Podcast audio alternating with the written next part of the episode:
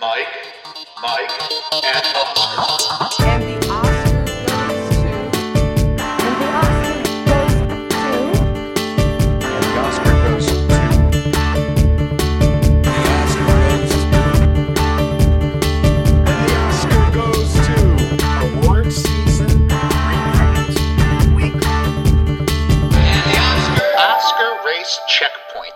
back. Welcome once again to another episode of Mike, Mike, and Oscar. I'm your co-host, Mike. One co-host, also Mike, on the line, recapping the 2024 Golden Globes. And what a show it was to kick off the uh, major precursor road to Oscar Sunday, Michael. Well, if that kickoff was like to the front line, it doinked off the guy in the middle, it bounced off the other team, and and the other team still recovered it, but everybody on one team fell down.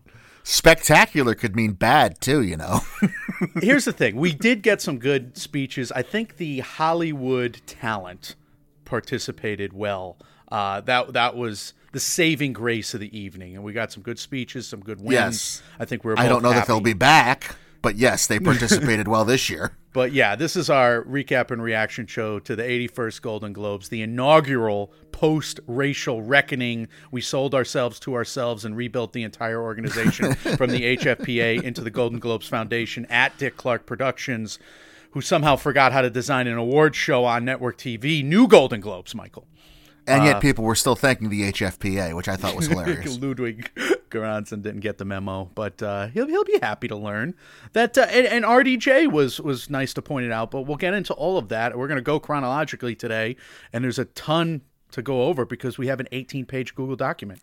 Yeah, this is way too long. We're going to get through it as fast as we can. We will recap what happened on the Golden Globes, obviously what the winners and losers were, uh, and the, the winners and not winners, maybe I should say, uh, and and the impact that it has on the Oscars race. Um, we can start as we dive right in. I don't know if you have any red carpet thoughts. The only major prevailing red carpet thought I had is one, it might have been a precursor to how the, the production of the show was going to be handled because it wasn't the smoothest running red carpet show, for one. Uh, but two, the prevailing thought that I want to comment on Barbie was being taken to me as like this inevitability. That it was going to win, and that like it w- we shouldn't even talk about the comedy or musical category because it's such. I mean, this is Barbie's year. They even had a video package on Variety's red carpet coverage that said the year of Barbie. I, I think Barbie could win the red carpet, every red carpet forever, hereto forthwith. Uh, I mean, that's just where Barbie's going to win. It's not to say Barbie can't win other things, but it's going to win costumes. Marc Malkin of Variety could not get enough of all the Barbie personnel. I think Right. I enjoyed him interviewing a lot of the Barbie personnel, and I enjoyed every other one of his interviews overall because he really went for broke on his questions. he asked everyone to sing, and that was high awkwardness or high uh, high comedy, one or the other. Poor guy, but that's a that's a hard job. We always talk about it.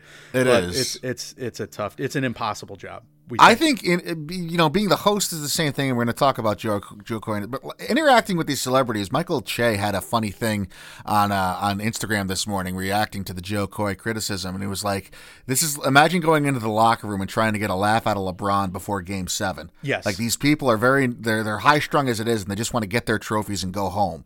So you know, it's it's not the easiest night. It's certainly never the easiest crowd to to win over when you're doing one of these awards and interacting with the personnel. So yeah, very high degree of difficulty. And uh, Jo Koy had to face that. We go into the Jo Koy monologue. He was just tabbed as host about two weeks ago. Uh, it was dropped on all of us, and he went into saying how it was a dream come, come true, not just for me, but for everybody in here. And then went right into a Kevin Costner joke, which was kind of a tip off to me that things were going to be a little skewed because, okay, he's like Kevin Costner is usually up on a mountain somewhere milking a cow. Yeah. And like that's funny, but you have to know the history of Kevin Costner with award shows to laugh at that. Right. And it's kind of a safe joke, but it's it, whatever. I mean, it's a cowboy joke, whatever. I, I don't know. I mean, it's like fine, uh, great. Uh, he he did get into a the like the one joke all night that worked for me. He talked Went about right into his mother, yeah. Golden Globes, yeah, Golden Globes. Watching him as a kid and how his mom would always predict the women's, you know, the women categories correctly because it's Meryl Streep, stupid. And he did an Yeah. impression of his mom, which is always funny. I watched, I watched live from Seattle from 2017 on Netflix Sunday morning, and it was as funny as ever. So I, I, I actually did not remember like his earlier earlier work. I misspoke. I misremembered that. I I loved his specials from the late aughts when we were just turning on Mike, Mike, and Oscar. So Jo Koy, I've been a fan of his for at least the last six years, and he he he did all the mother shtick, and he, this was the lone mother joke. Didn't I say he needed to do at least three or four, if or if just- not seventeen? Should have just stuck to the hits, yeah. And then it went precipitously downhill from there, and it was just a, a couple of oof jokes in a row. He bombed on a Barbie joke, which was funny. I mean, there's a there's a reaction shot of Selena Gomez literally putting her head in her hands Yep. when he does one joke, and then he bombed, and then he, he goes right from bombing on that joke to blaming the writers, which is weird because Jo Koy is a writer coming off a writer's strike, and he's like, "I hmm. just got this gig ten days ago. You want we want a perfect monologue? Shut up! I wrote some of these, and those are the ones you're laughing at." He was two for three at that point. Why? You know, just one joke went bad. Just move on, man. Just move on. and he was so hostile from there on out. Like he's challenging the crowd at certain points. It was just a weird. I I mean, it was he was getting trashed on Twitter. He was getting trashed everywhere I read. He was getting killed on the radio this morning. I was listening on, uh, I think it was even like WFAN. Like this was not received well, and a lot of it had to do with this monologue. I'm not going to go step by step through it, but there just wasn't. I didn't really laugh at all, and I, I got the feeling that a lot of people felt like I did. The sa- Saltburn jokes were funny. The color purple jokes were funny. Uh, I, if he doesn't, if he doesn't, and, and the Robert De Niro joke was fine, even though the Killers of the Flower Moon joke, you know, bombed. So the bar, two jokes bombed. If he just moves past them and maybe he gets a side Right. laugh, but he couldn't move past them. Like you can't make edgy jokes and then feign offense if you have that the audience reacts in the way they do. If you have nothing to like come over the top with, Right. that's what makes Ricky Gervais a great host and Stephen Colbert and stuff. Like you have to deal roll with the punches and just let them roll off your back. You can't address the bombing as like, oh, this isn't my fault. Yeah, it, he was immediately defensive, and and yeah, uh, lashing out at his writers. And it, it, there wasn't even a joke in there. He was just, my jokes are funny, my writers' jokes are bad. Yeah, no. So bizarre. And maybe it was jitters. Like y- this was a disaster from the jump. You should you can't hire a host for a major award show just two weeks out from your award show for fair. one. For two, you can't have that host be a first time host. Who's never hosted something so major, which is a, a red flag. I said when when this news dropped that he was going to be brought in. Like it's just, I, I felt bad for him, but also he handled it in the moment very roughly. It was just just bad all around. and for me, it was it was Yeah. a harbinger of things to come. I did not like the presentation of this show overall.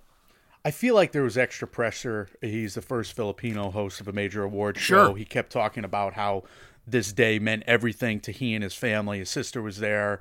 His his kid, his son was there. He's talked about them a lot in his uh, act over the years. Again, I've you know I'm, I've, I've watched a couple of his acts, a couple of his specials, and I've enjoyed him. I really I really love him uh, as a comedian. I don't know if they vetted how combative he was to hecklers or whatever. I mean, that's probably something you should do, and somebody who can you know maneuver and not make everybody feel bad. but Gotta everybody roll with the punches. like I started drinking Guinness after this monologue. I was just like, and look, I don't. I have four Guinness when I drink Guinness. It's, it's no more, no less.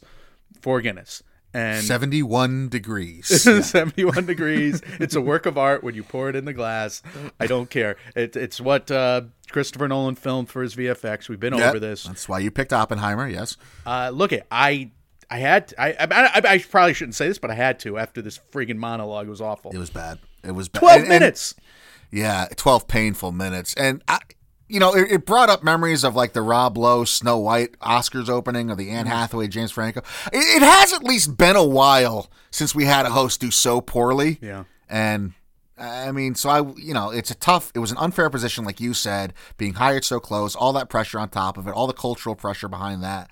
But yeah, not a, not a great showing. Like I said, harbinger for things to come. I thought there were problems with production. I thought there were problems with directing. Everything that wasn't the awards and the speeches, I thought was not well done. And for a first showing on a new network, for a first showing after you know this racial uprising and this this this culmination of all these changes that the HFPA or the former HFPA underwent, a poor poor showing for me. I, I couldn't agree more. It's just it's unfortunate because this was a triumphant return, at least in the sense that they had remade who they they were. Yeah. and we were we were pleased with that, and so were many of people in Hollywood. For the, to the fact that they were all there, pretty much. I mean, yeah, I mean, few people abstained, but for the most part, everybody showed up again. This was your opportunity. Did I don't know. Maybe the Yeah, HCA Astras are going to take over. I maybe that maybe When your biggest- inevitability. your biggest uh, crowd shots are, you know, Selena Gomez showing dismay and Taylor Swift giving you the stank eye. That's that's not a good sign, I don't think. But uh, those were the moments that went viral on social media from the uh, the jokes. Anyway, let's get into the awards themselves. So finally, after twelve painful monologue minutes. Uh, Joe Corey did bring up Angela Bassett and Jared Leto to present female supporting actor uh, in a motion picture, and it went to Jav- Da'Vine Joy Randolph. Under the same moon, in another Google document, we both wrote jokes about Jared Leto's gloves. and I want to say I've never felt closer to you than when I put this document together this morning. We both loved the Da'Vine Joy Randolph win, Yes. uh, and we both loved Jared Leto's serial murderer gloves. I uh, thought Jared Leto was funny too. He was getting like these self-deprecating jokes about how he takes his roles too seriously and becomes all method and stuff. And he was talking about how to prepare as a presenter and holding the award. Like he was self-deprecating. I will say this: there, every third presentation was pretty funny. I liked some of the bits, even Yes. though they went for like the elongated joke, which couldn't have helped the runtime. How many Jo Koy jokes were just bagged and and and and stopped because the presenters went too long on the night? Even though the show only went over by like six minutes overall, they did a fairly well job bringing it back. But yeah, I think. uh I think Jared Leto's presentation was funny, as was uh, Angela Bassett there. But look at Da'Vine Joy Randolph. Let's get into the speech. yeah. This was a very sweet, appropriate sh- speech. She nailed it. This has got to help her. She seemed nervous and overwhelmed, but honestly, Mike, when you when you seem genuinely nervous and overwhelmed, it's endearing. endearing. Yeah, oh my god! totally. And she delivers the kind of speech that's going to help Randolph going forward. I, I- I'm not sure she's going to go to distance, but 31 wins on the season now. She was minus 300 for this Globe going into the night, minus like 225 for the Oscar. I mean, it's hers to lose now in supporting actress. Yeah, certainly that seems to be the case. And that was the case with a couple of the, if not all, the acting uh, categories that we're going to comment on. But I'm with you. This is, she's entrenched in stone now as the front runner. I was always hesitant to like view her that way. I wanted to see her, wanted to see that like somebody like the Golden Globes here would Yeah. would ba- basically uh, uh, affirm what everyone had as her as the front runner anyway. And this is this is it. And I don't even know who I would have as second right now. I mean, Danielle Brooks was a little shorter go uh, as far as the odds go going into the Golden Globe Sunday, but obviously it didn't come to fruition for her. She's only won once elsewhere. Jodie Foster's only won once elsewhere. I mean, we'll have to wait and see what the what happens at the Critics' Choice, but Randolph is sweeping the season almost literally, with two tiny exceptions from Critics Association. So, yeah, we can't think anything else at the moment. Uh, but yeah, it's a long season. Who the hell knows? You predicted Jodie Foster, Mike. You got all of the easy ones wrong and all of the hard ones right That's right. in terms of your predictions. We'll go over our tally. We both finished the same, like a couple of dorks, ten of fifteen. Anyway, I, I, I'm laying Nailed it it. back, but yeah, Like I said, I just never, I had never trusted. I knew Jodie Foster was a favorite of the, of the whatever the HFPA wants to call themselves now, but uh, I just never trusted that Da'Vine Joy Randolph. I wanted to see it first, and now I'll be, I'll be picking her going forward. That's for sure. yeah, me too. Uh, someone else will probably be picking going forward. Angela Bassett and Jared Leto stayed out there to present male supporting actor in a motion picture, Robert Downey Jr., uh, who had the biggest ovation of the nominees as they were announced. And also, just a note, there were no clips showed for a majority of the nominees on the night until the very end of the show. Yes, uh, but there were some reaction shots. Ryan Gosling, he also got a uh, a fun reaction shot. His blank face reaction shots throughout the evening, even on tw- film Twitter when he didn't laugh at the Barbie joke. Film Twitter loved him for it. So, look, Robert Downey Jr. gave a, an incredible speech. What a force of nature Yeah. he is. What a talent. My goodness. But uh, Ry- Ryan Gosling's not out of it, I don't think. It, but he he is the clear challenger going forward because when you when you go up there in front of the Hollywood elite and you deliver a speech like this that's immediately funny and improvisational and then beautifully uh, just giving credit everywhere and singing the praises and e- and you even wrote down something he said about the Globe's journalists here that Yeah. was perfect.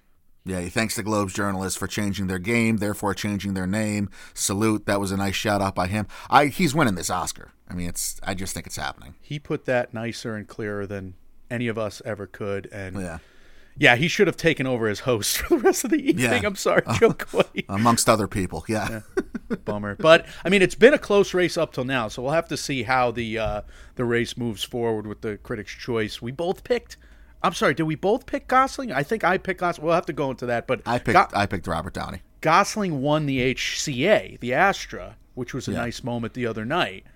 So I, I wonder if there's going to be more of a neck and neck here. I, but this is a this is the bigger stage. You got to pick too him. many people. There's been too many people saying Downey's a lock for me. I just people who talk to people just say it. I- It, uh, it seems like it should be closer, but why is everyone that I've heard saying that it's going to be Downey?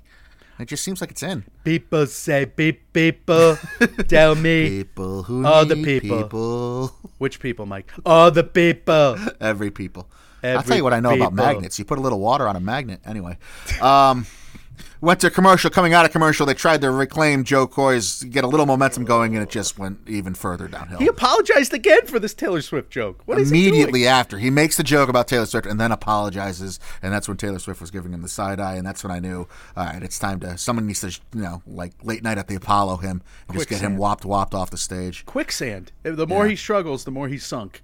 Yep. Awful. Uh, Orlando Bloom and Amanda Seyfried came out to present female actor in a limited series, anthology series, or TV movie to Ali Wong for Beef. Big night for Beef. Beef.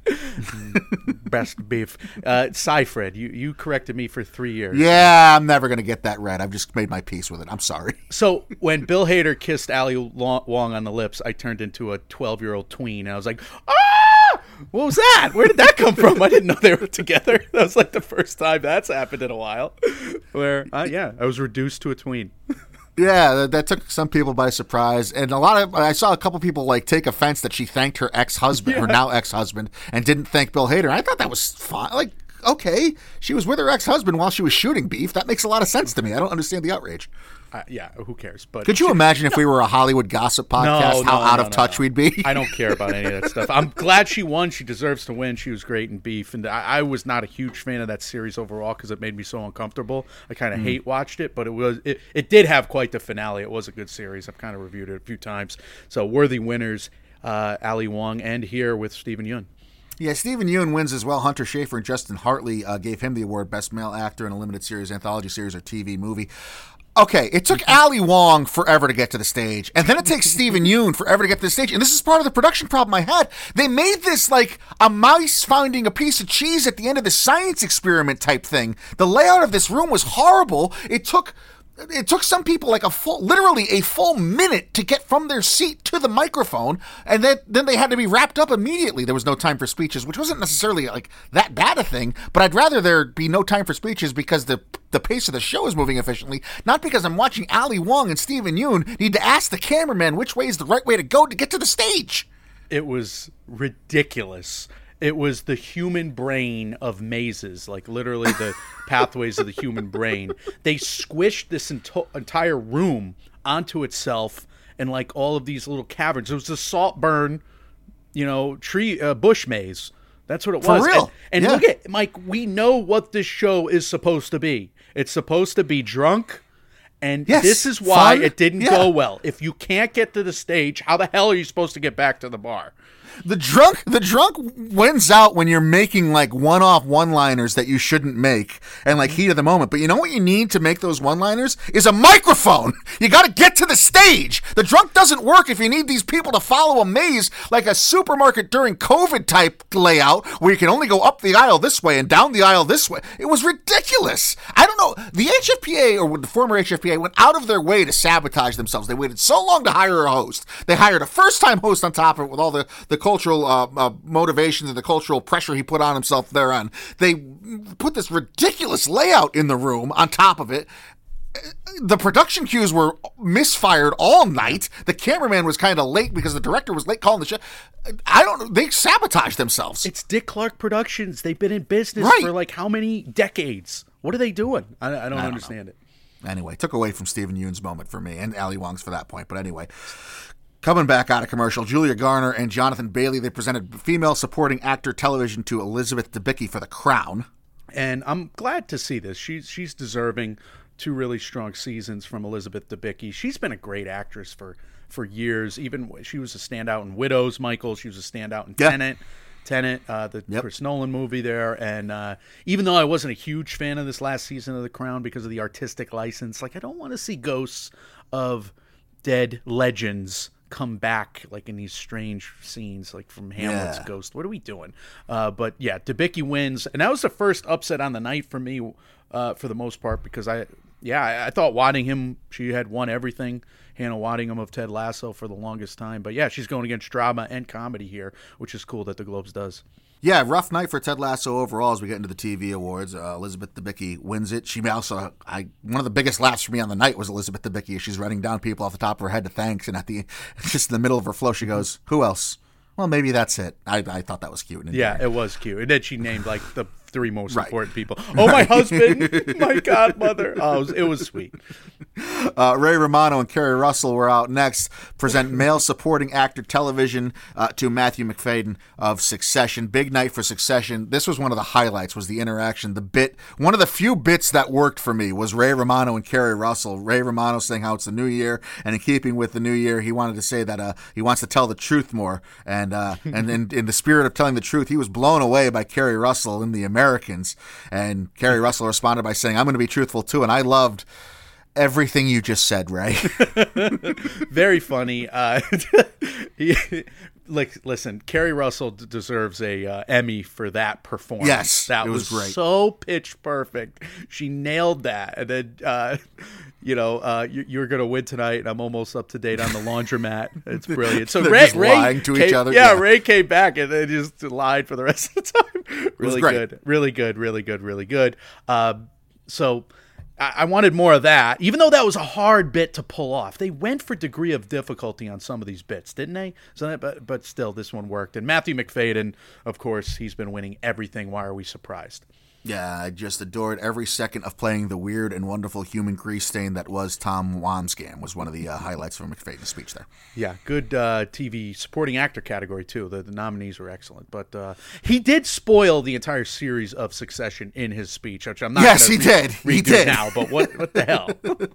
He did. You could, there was a couple spoilers on the night in speeches you could argue, and we'll get into them. Uh, uh, we'll we'll talk about them. at Cough. Justine Triet. Yeah, exactly. Jo Koy coming back out of commercial jokes about uh, his being Filipino and them serving sushi for the night and how off touch and out of key that was because as Filipinos they always cook their fish, so sushi doesn't go on, with his yeah yeah. What, did, what, did, what the hell? It's Nobu Sushi. We're celebrating Nobu Sushi on, on the night, and you make this low hanging fruit joke that Filipinos don't really are, are not behind sushi as a international beloved food. What are we doing, Joe? It's very, very defensive and just odd. Um, he then announced the Golden Globe Fellowship Scholar recipients. We followed that up with Daniel Kaluuya, Hailee Steinfeld, and Shameik Moore. They were out to present screenplay, motion picture, and it ends up going to Justine Triet and Arthur Harari for Anatomy of a Fall. I love this joke, by the way. We we pretended, or we had TV executives write this presentation t- for us to prove that they need writers, so that we don't have to have a Yeah. writer's strike next time or something.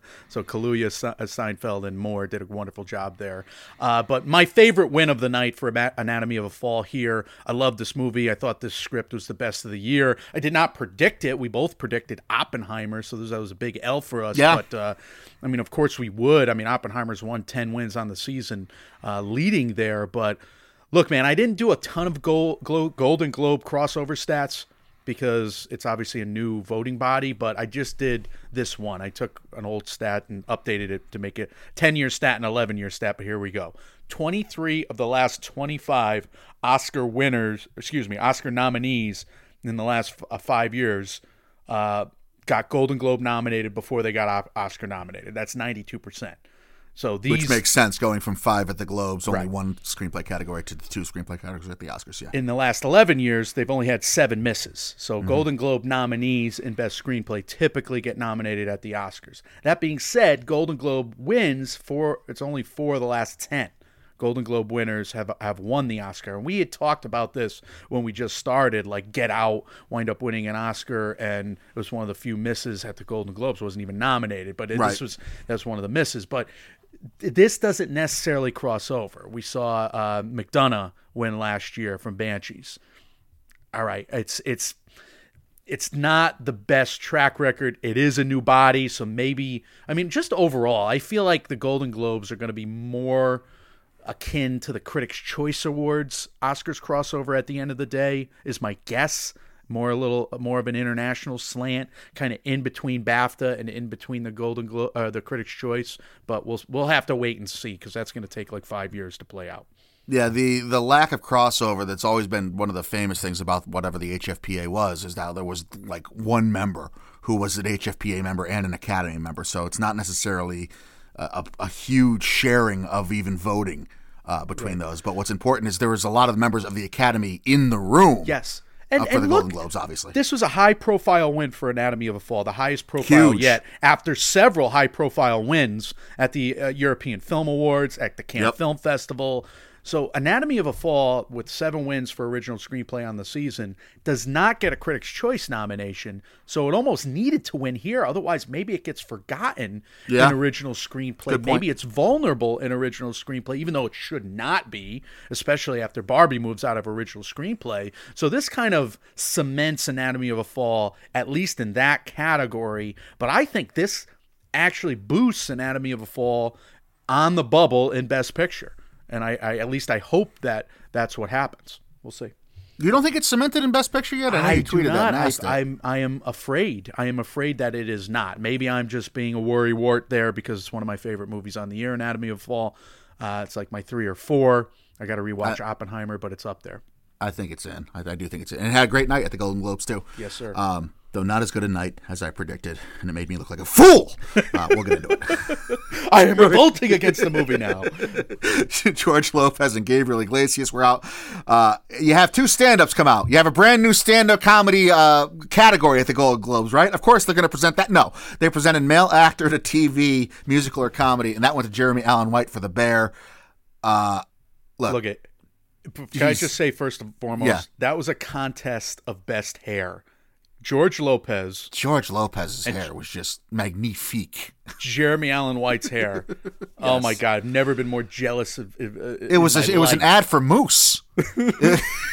just the hair standing on end. Jeremy Allen White, he's he reminds me of one of those guys who's at like the high school party who you all you just have your eye on because all he does is sit in the corner and rip cigs. But he's the guy that every guy walks up to to joke with and every girl walks up to to flirt with, Hmm. and you're just like, God, I'm busting my ass here trying to impress people, and they just go to him because he's that cool. He's, He's just that he's so cool. Damn it. He's that cool, but doesn't he feel like he's always looking stressed? Yes, but I think that's part of the That's allure. part of the cool. Yeah. Yeah. It's, it's like it's stressed on the in the eyes. You can tell this- there's a world of hurt there. Yeah. Okay. I could, I could, I could see that. Which and he was very good in the uh, the Iron Claw. Even though, God, my heart. Yeah. Big night for the bear too. Uh, we'll we'll keep talking about that. Jim Gaffigan was out next to present that aforementioned stand-up comedy performance award, the new category, and it went to you won't believe this. Former five-time Golden Globes host Ricky Gervais won the first-time uh, award here for stand-up comedy performance. We did predict this, even though we said this was going to happen, and we were going to be mad that it wasn't Chris Rock for that stand up. Even Yeah. though that Chris Rock stand up was hit and miss, but it was a huge hit for us. We covered it on Oscar Race Checkpoint because it talked like the last 20 minutes about Will Smith. Uh, these were funny clips from the stand up comedy specials, I will say. I did laugh at them. I liked that they showed long clips here. Uh, Sarah Silverman made me laugh. It was just like, I, oh, I forget the joke now, but oh, whatever. I just go rewatch that. But it was just a word pronunciation joke, which tickled me. Tickled my fancy, like a fancy Jesuit versus man. Jesus. Jesuit, Yeah, yes. yeah. G- is it Jesus? You couldn't have done that better if you planned that. But Jim Jap- Jim Gaffigan had a funny acceptance. I, you're not Ricky Gervais. Give me that. Yeah, uh, Jim, Jim Gaffigan I thought was hilarious. Like he was up there talking about how, how for 80 years the popular people in Hollywood have been throwing a party, and finally with this first time award for stand up comedians, they finally invited the talent. I thought Gaffigan was great in, in giving the whole He presentation there. He was funny. Is that is is that a new category? I'm from a small town in Indiana. I'm in Hollywood. I'm not a pedophile. I'm not a pedophile. Yeah. People didn't like that joke. I saw there were people. uh, They did not, not, like necessarily that. on Come Twitter. but on, yeah. that's making Yeah. fun of the whatever. I, I'm on. with you. I'm with you. Get, get, I was there. Jesus. Anyway, Uh, funny. yeah, Or we'll Jesus. Excuse me. Jesus. coming. I, I will say this though. I, d- I have noticed uh, looking at the, the clips of um, Anthony Jeselnik, for example. I, he was out there talking about how they took the, the it's nice that they're finally recognizing stand-up comedy at mainstream award shows but the nominees were like they should have just called the category the five stand-ups your mom and dad know about mm-hmm. because It's on it took CBS. like the most Anthony. mainstream exactly Anthony, yeah, it's on CBS. I just wonder if that was a pervasive thing for uh, a lot of stand-up comedians uh, they didn't appreciate the the nominees necessarily but let, we're gonna get to it. But what do you think? What do you think acquitted itself better? This category, best stand-up, or popular film? well we'll talk about it when We'll we get it. there All right, we'll tease it. Good. Utkarsh Ambudkar and Rose McIver from Ghost on CBS were out to present Best Motion Picture Non-English Language, and that also goes to Anatomy of a Fall. Love it. Wins Best International. Uh, the zone of interest keeps getting its butt kicked by Anatomy of Mm-hmm. a Fall, Michael. But these two big wins are important for Anatomy of a Fall's Sure. Best Picture candidacy. I'll say it again. Yeah, absolutely. And Triet uh, was back out there giving her speech. And this one, this second speech, felt like a speech which she knew it was going to be the last time she was going to be up there uh, speaking on the night. She gives a shout out to Milo for his performance as Yes. the, the son there. Uh, really good speeches by her. I on the night. liked uh, shouting out the the sexiest lawyer in the Al- French Alps. you know, Yes, Swann yes. Arlaud there. That Yeah. was funny. But yeah, good job. really good job. Uh, the stellar joke writing continued as Kevin Costner and America Ferrera were out to present female actor in TV series, comedy, and musical Ayo Edebiri uh, won for The Bear. I know I mispronounced that. Adebri, I think is how you pronounce that. Debris, yeah, Iowa Debris. But look at the stretching of the rubber band deadpan is not necessarily the America Ferrera Kevin Costner brand, even though it got like some pity laughs out of me. And I, again, I thought America Ferrera and uh, she did a wonderful job trying to sell it. Like it was adorable. Yeah, she did. She was great. Costner was breaking every two. I don't. I don't think he knew what bit he was in. I, he he like lost track of the bit, but that's not his fault. He's not a comedian, man. I He's mean, not that guy. Yeah. Yeah, I mean, they, they- how many westerns could this guy have to make before you just like keep the joke simple and just what the hell are we doing? But A, a Nice win. yeah, it was great in her acceptance speech. Speaking of endearing, she was like overwhelmed and exacerbated, and I think that's part of the reason everybody loves her for that authenticity. And she made a point to thank all of the her agents and managers' assistants, Love the that. people who actually answer her emails. Big pop for her for saying that. love that. Even though she did speak too fast, but we've been there. I mean, of course. uh, we've been over caffeinated before as well. But she spoke so fast, and Kevin Costner spoke so slow, and they cut back to Kevin Costner speaking like like the sloth in Zootopia. Like, what are we doing? Costner and Ferrera did stay out there. They presented Best Male Actor in a TV series drama, and that went to Kieran Culkin for Succession, uh, rolling out Succession's big night. One last ra- wrap around the bend there. I love this, and the the suck it Pedro mine Great. was act, uh, that's hard to pull off, man. You got to Yeah, be a funny guy, Especially for someone as beloved as Pedro Pascal to be the, the butt of the joke there, yeah. and he sells it perfectly. But they're obviously friends; they know each other, I guess. I assume, and and and yeah, he he he sells it. Kieran Culkin thanks his mom, and we know that's a legendary child actor family, the Culkins. So it's nice Mm-hmm. to see.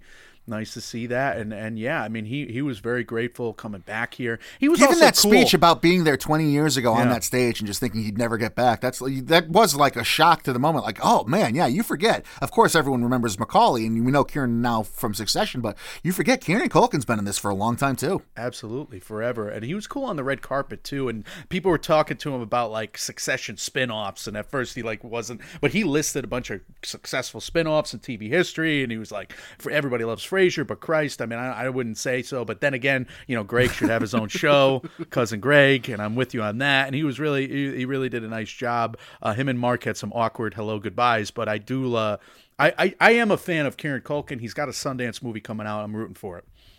Uh, one of the bigger upsets of the night as we came back from commercial there. Florence Pugh and Natalie Portman presented Best Motion Picture Animated and went to The Boy and the Heron. Great job by you, man. You picked this. Spider Man Across the Spider Verse, I'm very upset for it. This was like my biggest bummer on the night. 22 wins on the season for Spider Verse, including HCA over the weekend, the Astra, uh, uh, including NBR. But look at this is a race. Boy and the Heron won in New York and LA, the New York Film Critics Circle and the LA Film Critics Association. Those are two big wing wins, as Anne Thompson always likes to point out. So the Boy and the Heron is very much alive in this race, and obviously now uh, after winning the Golden Globe. Uh, but yeah, you picked all the hard ones, man. Spider Verse was drifted out to a uh, a minus 600 favorite by the time Showtime came. Really? I was looking. So like, that was like entrenched as uh, something that everyone expected to win. When we were talking about the odds, it was at mi- minus 400, I think. Yeah, wow. Right? You could have made some money. So you yeah, could have made some so- money. Uh, too only. bad by you, yeah. But uh, the Boy and the Heron, it, it- it's a crazy movie, but it is good. And my brother and I saw it together, and he was like, "Man, that movie is weird, but I think I like it." I agree with him. Damon and Affleck, they went out. They co-presented uh, director motion picture, and this was the biggest layup of the night. Christopher Nolan for Oppenheimer. Huge ovation. Like, Yeah, big this pop. Is, this is the kind of pop that I tweeted about, where everybody in the room wants to work for you on your next movie. Yeah. pop. Oh yeah. Yep. And yeah, his gambling odds just shortened by like at least a This thousand. is it's over. This category is is. I mean, you can't. This is over, right? There's no way. yeah, I mean, if they if they were ever going to be an upset, it would be here on this stage with Scorsese. I think. right. We we were saying that Yeah. he's got four wins on the season, including H or NBR, but HCA, NYFCC, and now the Golden Globes go for Christopher Nolan. This is likely a sweep. He uh, also talked about much in the same vein as Kieran Culkin.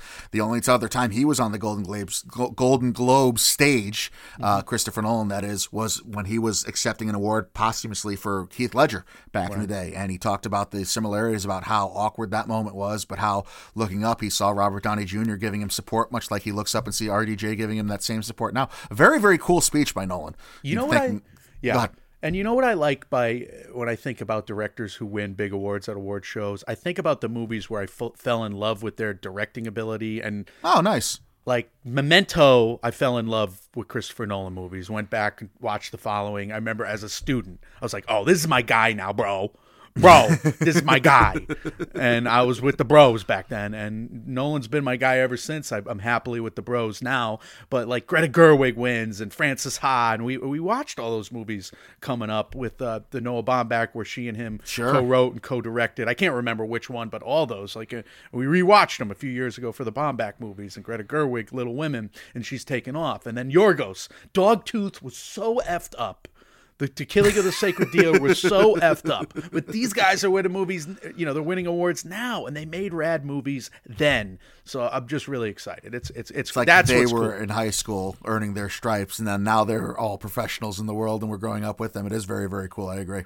I love that. I just thought about it all night. I was like, I was I was in. I was in on the first album, man. Yeah, I liked them before they were known. that's right.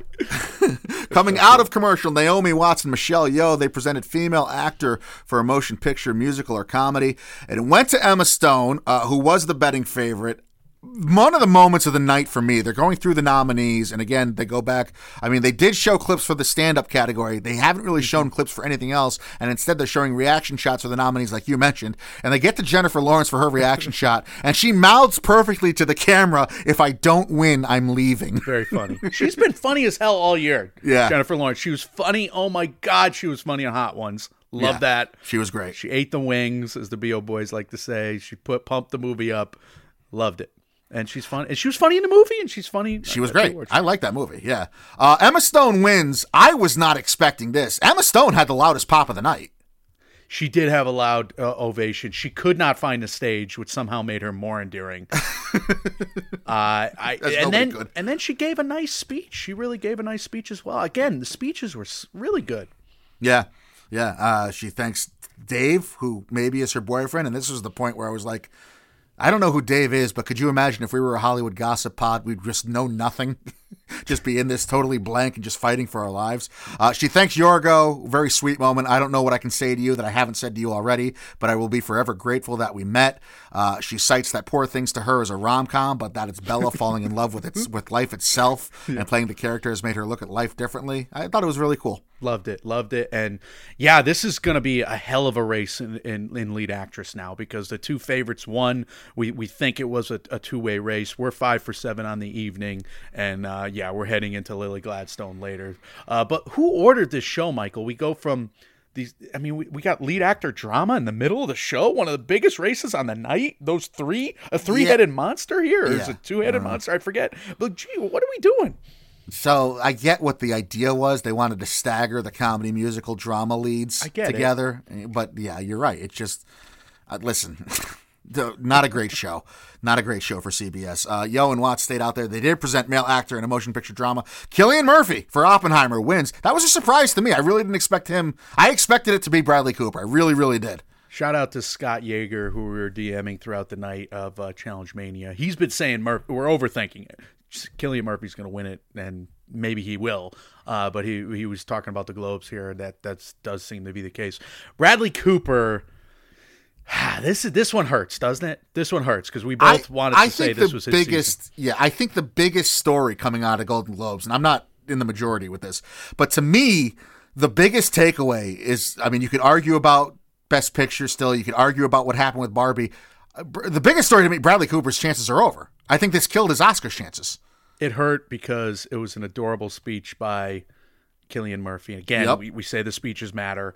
He got kissed by Michelle Yeoh on the nose. No, it where the- was his wife. It was his wife, not Michelle Yeoh. It I'm was watching. Michelle Yeoh French kiss his nose in one of these clips. That's no, fine. That's fine. It was. We have it on good authority from multiple sources. The lipstick was his wife's. Rudolph the Irish reindeer there, but it was cute. It was cute he got up there, and it was a short speech, a basic speech, like you said, but uh, it worked for me. I, I don't know, Bradley Cooper. Bradley Cooper, what does this man What's got to do? do? You were tweeting it. like, what does he have to do? He has become such very different people in all these performances, and these awards bodies are just like, hey, f you. Well, what did Leo have to do? He had to freeze his ass off. It's exactly in the middle yep. of the woods and get mauled by a bear. Doesn't it feel like life. that's where we are, though? Mm-hmm. Like, doesn't does this not feel like Bradley Cooper's in like that Leo 2014, 2015? Like, come on! Well, poor Annette Bening, she's got to swim for most of her screen true. time. Yeah, it's true. What do these people have to Good do? Good point. Good point. Uh, Jo Koy just adding up to his night. He comes back and, and introduces Audra Day and Jon Batiste. He mispronounced Audra's name as Andra. That was. He was flubbing pronunciations all night too, which made everything so much worse. I mean, Audra sticks out to me because she won a Golden Globe in one of the big upsets of the most re- of the past five years. Yeah. Like, and, like, and you're the host. I don't know. It- it- I feel I feel really bad for Jo Koy, but he did not help himself either. Um. Anyway, the uh, Audra Day, Jon Batiste were out to present Best Original Score Motion Picture. Uh, Ludwig Göransson for Oppenheimer. A big win, a fitting win. Every time we heard the score playing for an Oppenheimer win, all five times, you're like, oh, wow, that score is great. Yep. Oh, my God. Oh, I love it. I want to just work out to that score. I'm going to start working out again. I, this is a New Re- Year's resolution that I will take on once my foot feels better. But no, I have to. I have to. Like the Jerskin Fendrix score at the end of the movie was good. Uh, the Barbie, uh, excuse me, the Boy and the Heron score at the end of the movie was good.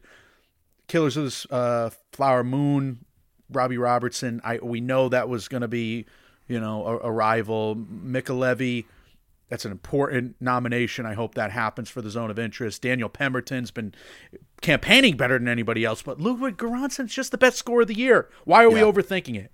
I agree.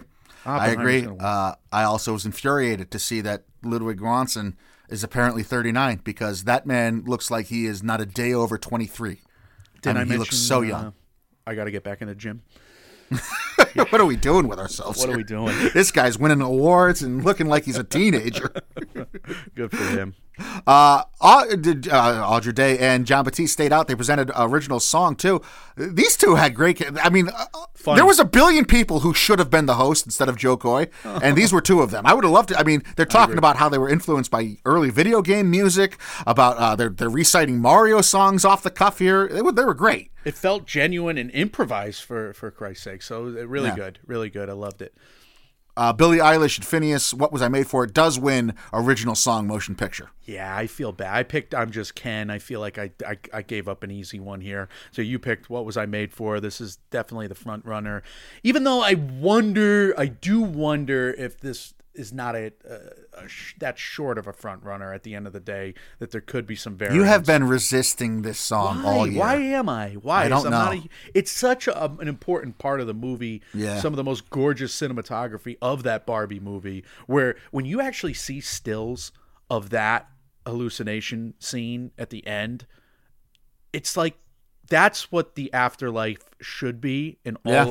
For all of us if if there is a God. Like that's how beautiful it is. Oh my God! Mm-hmm. and you don't want it to win. Why? What's wrong with me? I love Dance the Night. I guess There is a resistance to the idea that Billie Eilish is just going to be this like triple EGOT winner before she's 25. because she is. Well, but but she is. Right. Why, why are we resisting it? She Right. should be.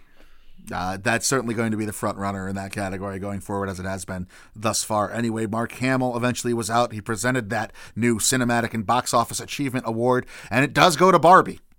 All right, so a bunch of stuff to talk about. We'll talk about it fast. Number one, Margot Robbie's speech might have kept this award going around longer, or it might have preserved the chances for them to reboot this award next year because she made it about Killed an award for movie fans. Yep. which I thought was a great way to frame this. You That took that, said- and, and, and I mean, not to cut you off, but like, if, if it's not going to do what you just said, it's at least going to ensure that Margot Robbie wins every award she's nominated for at the Golden Globes going forward. Well, here's because you're thing. right, she might have saved this category. Barbie acquitted itself tremendously well on the evening, despite Yep. having a rough day. It only won these two. It won the song and the, the box office achievement award. He- he- I don't know what you do with this award going forward. Do you have to give it to the number one grossing movie now every year? Like, or the, the number one grossing movie that has a positive Rotten Tomato score every year? Like, is is this going to be Dune, Villeneuve, and and uh, and Zendaya and and Chalamet saying thank or you? Or is it year? That third best picture? Well, that's the thing. I mean, thing. is we this is this about it that category the reason why Barbie got upset in Best Picture Comedy or Musical? We talked about it that way months ago. We said Mm-hmm. this was an easy puzzle theory situation. People were going to relegate Bar- Barbie to this category, and poor things would take. And and why didn't I pick it? Because I was belligerent. I was belligerent with you and Dave. I was like, no, Barbie's going to win Best Picture, and it's going to win. It's got to win here to do it. But I don't know if Barbie hurt its chances that much by losing comedy or musical. Here's where Barbie hurt its chances, in my opinion, because Oppenheimer did so well. Oppenheimer Yeah. cleaned up, which is which can't help. It can't help Barbie because everybody's don't- looking at Oppenheimer like inevitable now. Look, I don't think Barbie was ever going to go into Oscar Sunday as the Best Picture betting favorite. Okay. I think Oppenheimer always was. I, like I told you last night, like I picked these three Best Pictures correctly. If you want to count this as a Best Picture category as well, the box office achievement, I, I predicted them to go as they did. So I had in my mind, and I was saying all along that I still think Barbie's going to win Best Picture eventually. So like this is this is the path I expected this to happen with. I, I still think Barbie's going to win Best Picture. That may change. I, it's not going to be the betting favorite certainly, and its odds probably are going to be longer than they were. And that's when when we talked about the uh, the the Golden Globes betting preview that we did with David Long. When I said if you're going to put money on Barbie for Best Picture, vote hope that Poor Things wins Best Picture comedy and musical at the Globes because you're going to get better odds. Well, dual shout out to the BO boys, the box office boys there and their podcast. They were on the show uh, a while back, and I, I love them for it. Uh, I love their pod. I listen to every episode now. I'm a BO boy uh, of the Wanna BO people. Look at, I'm shouting them out for shouting us out uh, as well last uh, on their prod- podcast from this morning, and I'm basically like Rocky Balboa yelling out the window saying, "Boy, Adrian's with me." I'm one of those. Uh, but but look at they gave a 40 minute homily on their speech on their on their episode about why this award should be the last one of the night because it is the most important award on the evening. The Bo Boys, of course, they would say that, but they were wondering like.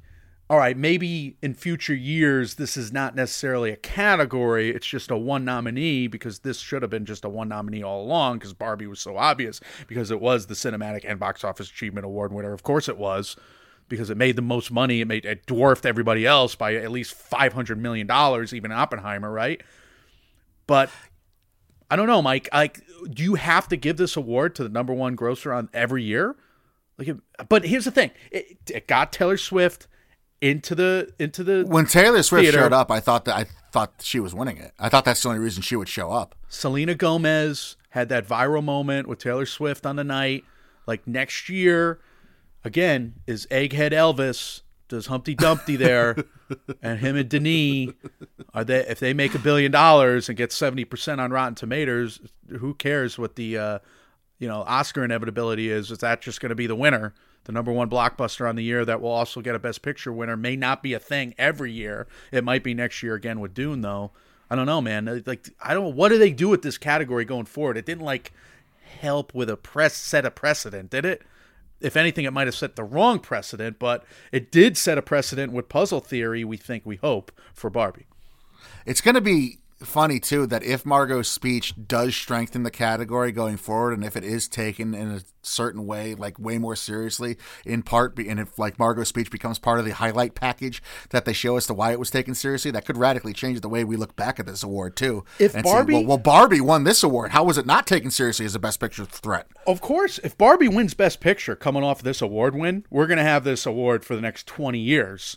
Right. And it's probably for the better. Like, we would believe that. We've been banging Right. the table for that because we always thought that the box office achievement should. Like, we thought Avengers Endgame should have been nominated for Best Picture. We thought Tom Gun, Top Gun Maverick should have been more of a contender. At least uh, I was banging the table for that, you know, uh, last year. And I think Barbie should be just like Scott Feinberg just changed his forecast, making Barbie the number one, just like mm-hmm. that red carpet seemed to be celebrating Barbie. Like Barbie Yep. had a good night despite all of its high profile Right. losses because it had this moment. And Greta Gerwig did a wonderful job, and Margot Robbie did a wonderful job, and Barbie's still alive. But Barbie, like you're saying, is very clearly a challenger now. Oppenheimer is a front runner. Yeah, it no doubt. always was, but it's solidified now. And like we always say, you know, if you need someone to to blaze a trail and be the leader in these types of things, look to the Golden Globes. We've always said that. Um, that's sarcasm. I just choked on my water. Simu Liu and Issa Rae were out. They presented Best Limited Series, Anthology Series, or TV Movie. The beef. Yeah, it was always going to win there, and congratulations. Beef, beef, beef. Uh, it was funny. Lee Sung Jin, uh, quote, You know, our show is based on a real road rage incident that happened to me, so I'd be remiss not to thank the driver that caused that. There's I hope he's still out there yelling at people. That was funny. There's another guy threading the comedy needle, or at least trying to every time. He could not have been unfunnier or less funny on the Gotham stage, but he was funny here. Good for Yeah. him. Uh, Liu and Rae stayed out. They gave Best TV Series, Musical, or Comedy. That went to The Bear. The Bears winning a lot. It's not a comedy. I don't know why it's in this comedy or musical category. This was the unfunniest season of television I've ever watched, but it was an awesome season. My goodness, what a great season Yeah. too. But Ted Lasso, I look, Ted Lasso didn't have as strong of a season as it's been having. I thought Barry was pretty good, but yeah, I mean it was a really good category overall. The Bears not funny, but the Bears a worthy winner of any category. Cool of Lionel Boyce, too, during the acceptance speech to thank all the real restaurant workers in the restaurant community. Yep, yep, good job. Uh, coming back from commercial, Jo Koy yelling at the audience, calling them selfish. We didn't understand why. desperate added to his desperation personified oh it's nick cage's birth, birthday Yeah. but he flubbed that even even flubbed that line of oh my god saying it so Jo uh, brought out Dua Lipa and Elizabeth Banks. They were out to present female actor in a TV series drama. That went to Sarah Snook for Succession. uh great uh that she's winning everything. Now we are rooting for her all these years. She's awesome. Uh i watch even bad horror movies starring her. Yeah, right.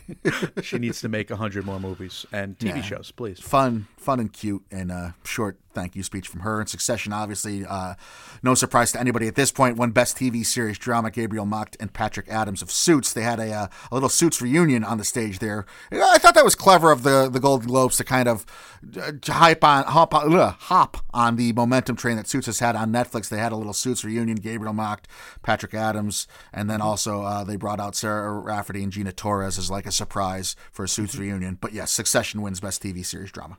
love to see them uh, there. That's fine. I, I'm not a suits guy, but I, I like to see uh, I like to see those people because I recognize them and uh, I, I, uh, recognize the fad right now with suits. Is it a fad? That's again. I'm just backhanding everybody with my compliments. I No, you can backhand that. I refuse to watch that show. I refuse yeah, to watch it when it was on TV.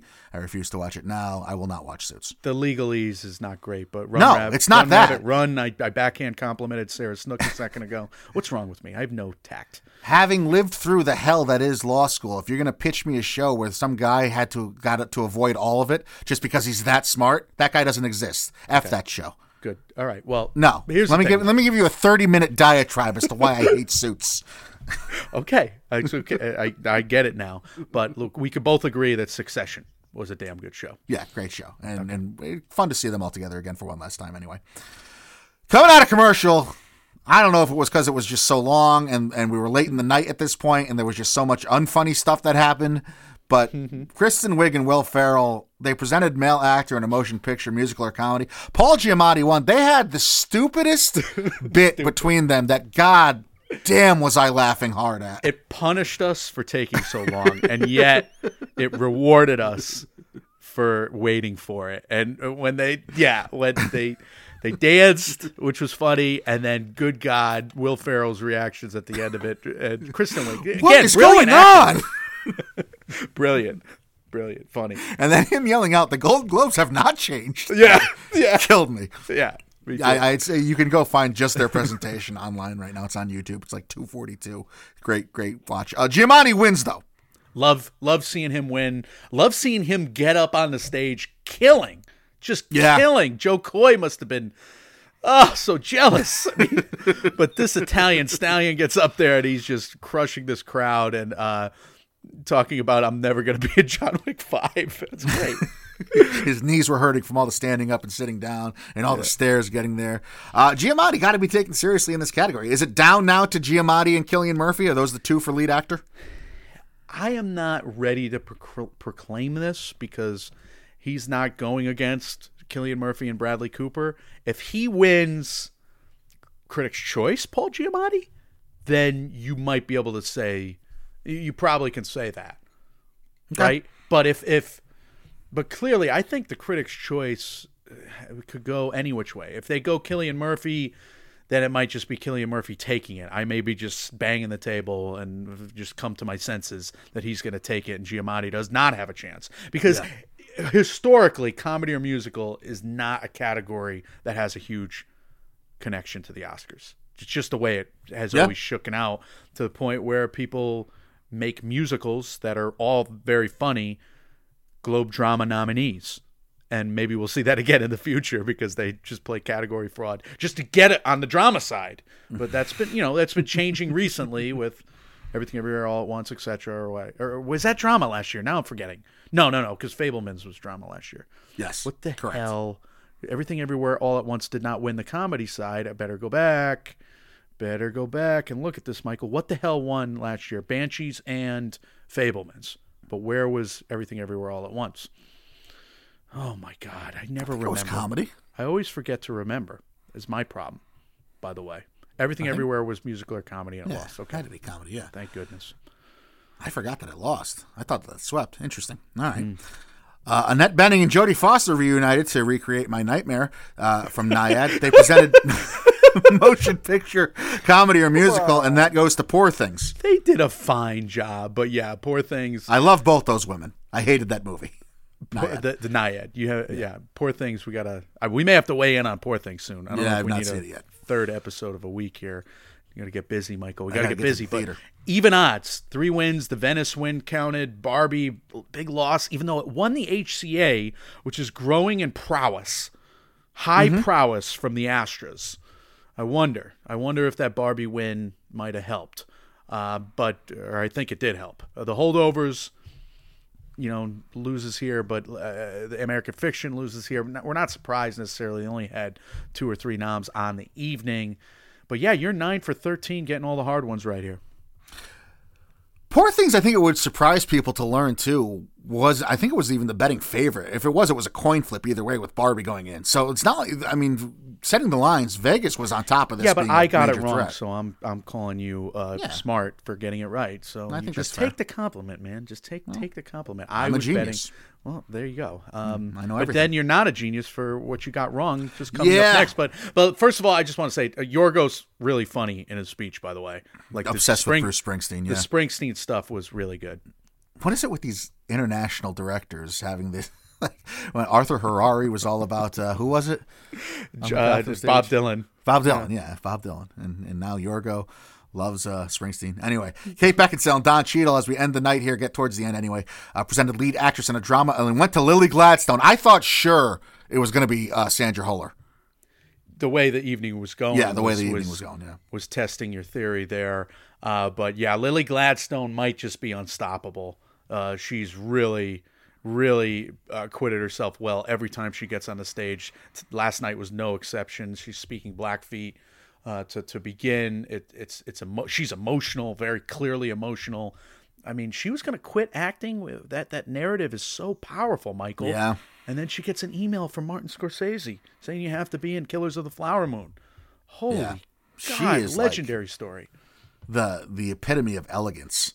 Like shouting out her mother who was there, who was near tears. She speaks in Blackfeet, which is the community that helps raise her. She says she's standing on the shoulders of all her systems. This is for every little. ki- sisters, yeah. Uh, oh, sorry, every, sis- what did I say? Systems? Systems. Yeah, Which we wrong. stand Or on. Sisters, yeah. Systems shoulders. Thanks everybody in the Osage Nation. This is for every little res kid, every little urban kid, every little native kid who has a dream. I mean, she was great. Can I say too, the fashion that all these women were pulling off in this night of this like high pressure night, Lily Gladstone, Da'Vine Joy Randolph, Elizabeth Banks, they're like, and they talked about it on the red carpet too. These dresses that they have to fit into to be like fashionable.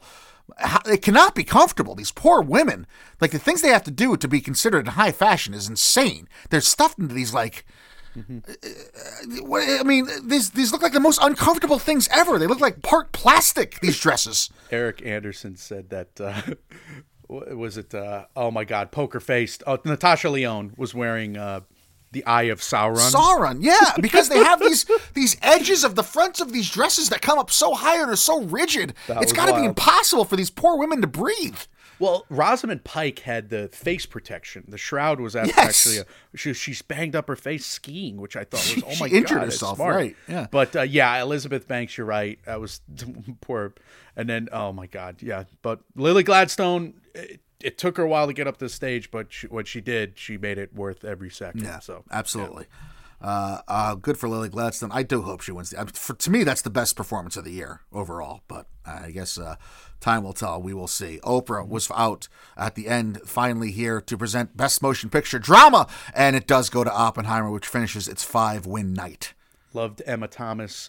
Uh, del- uh, loved her speech again. You know, really important that these movies and these winners acquit themselves well, and everybody prepared, and everybody. I, I thought they nailed it. I mean, the speeches were the saving grace of the show. So Yeah, everything. The awards were great.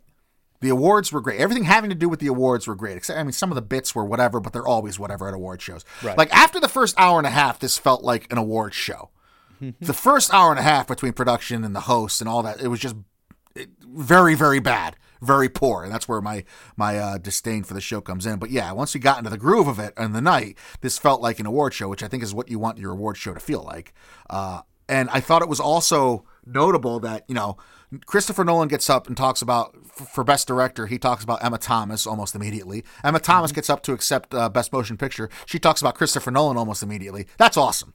that is awesome. Two partners, and, and he says it: two partners in life and in art. Uh, I was like teary eyed just watching it, and it, they made so many great movies together as a director producer. What a what a power couple! And uh, yeah, it was just it's awesome to watch. And that's again that score playing Ludwig Göransson's score when Yeah. they walk up there just felt right. 12 wins on the season right now for Oppenheimer. Killers of the Flower Moon had 8 wins. Past Lives had 5 wins. This wasn't this wasn't a shoe-in No, victory for Oppenheimer. We I mean minus 400 was where it, I'm I guess the very odds were, we surprised. were- Yeah, but we were considering Killers of the Flower Moon as a good challenger here. Yeah, I'm I'm very surprised Oppenheimer swept the way it did Hmm. at the Globes. I would have thought that story was like too American. You know what I mean? I, I thought I thought it was would have played better at like you know Critics' Choice and the guilds here than it would have with an international voting body. So yeah, Hmm. the fact that it was so strong on the Golden Globes, I think, is the biggest detriment to Barbies or Poor Things or anyone any other movie's Best Picture chances right now. You're I right. think you I think you and the rest of the internet overuse the word sweep, but 5 of 8 is a very good night. Uh It's swept. Well, we we swept our predictions. We both went 10 of 15 and uh we weren't Can't do as- better than that. Can't do better. Mathematically proven, you can't do better look, than ten to fifteen. everybody's grandmother and grandfather could probably have gone 10 of 15 as well, but we're all sweepers. We're all winners. Um, at least I got all the easy ones right. I take pride in myself for that. And Michael, you got all the difficult picks right. Uh, based, Did we based get everything right if you combine our things? That is a great question. I'm just going to lie right now and say that I checked it and say yes. Good. Well, that's why you listen to us for those hard and true facts that you don't need to double check at any point. I underthought all of the easy ones. You th- overthought I, I underthought all the hard ones. You overthought all the easy ones. And wow, you are one pathetic loser. I just had to say that. But like film tallies again, Oppenheimer wins five of eight, Barbie wins two of nine, Poor Things two of seven, Anatomy of a Fall two of four, and The Holdovers two of three. TV tallies, of course, Succession with four, The Bear and Beef winning three apiece. Yeah, we did it. That's the Golden Globes recap and reaction show, Michael. Barbie and Poor Things go a combined what four of sixteen, and yet everyone would say Poor Things had a great night, and Barbie might have had a poor one. True. Yeah, but people people uh, say the darndest things, and Eh, look at I'm gonna walk away from the Golden Globes saying that Oppenheimer, Barbie, and Poor Things were winners on the evening. Anatomy Yeah, of a Fall here. was a winner. The Holdovers was a winner. Like anything who won multiple awards last night was a winner, and I would even say Killers of the Flower Moon, Lily Gladstone winning is a winner.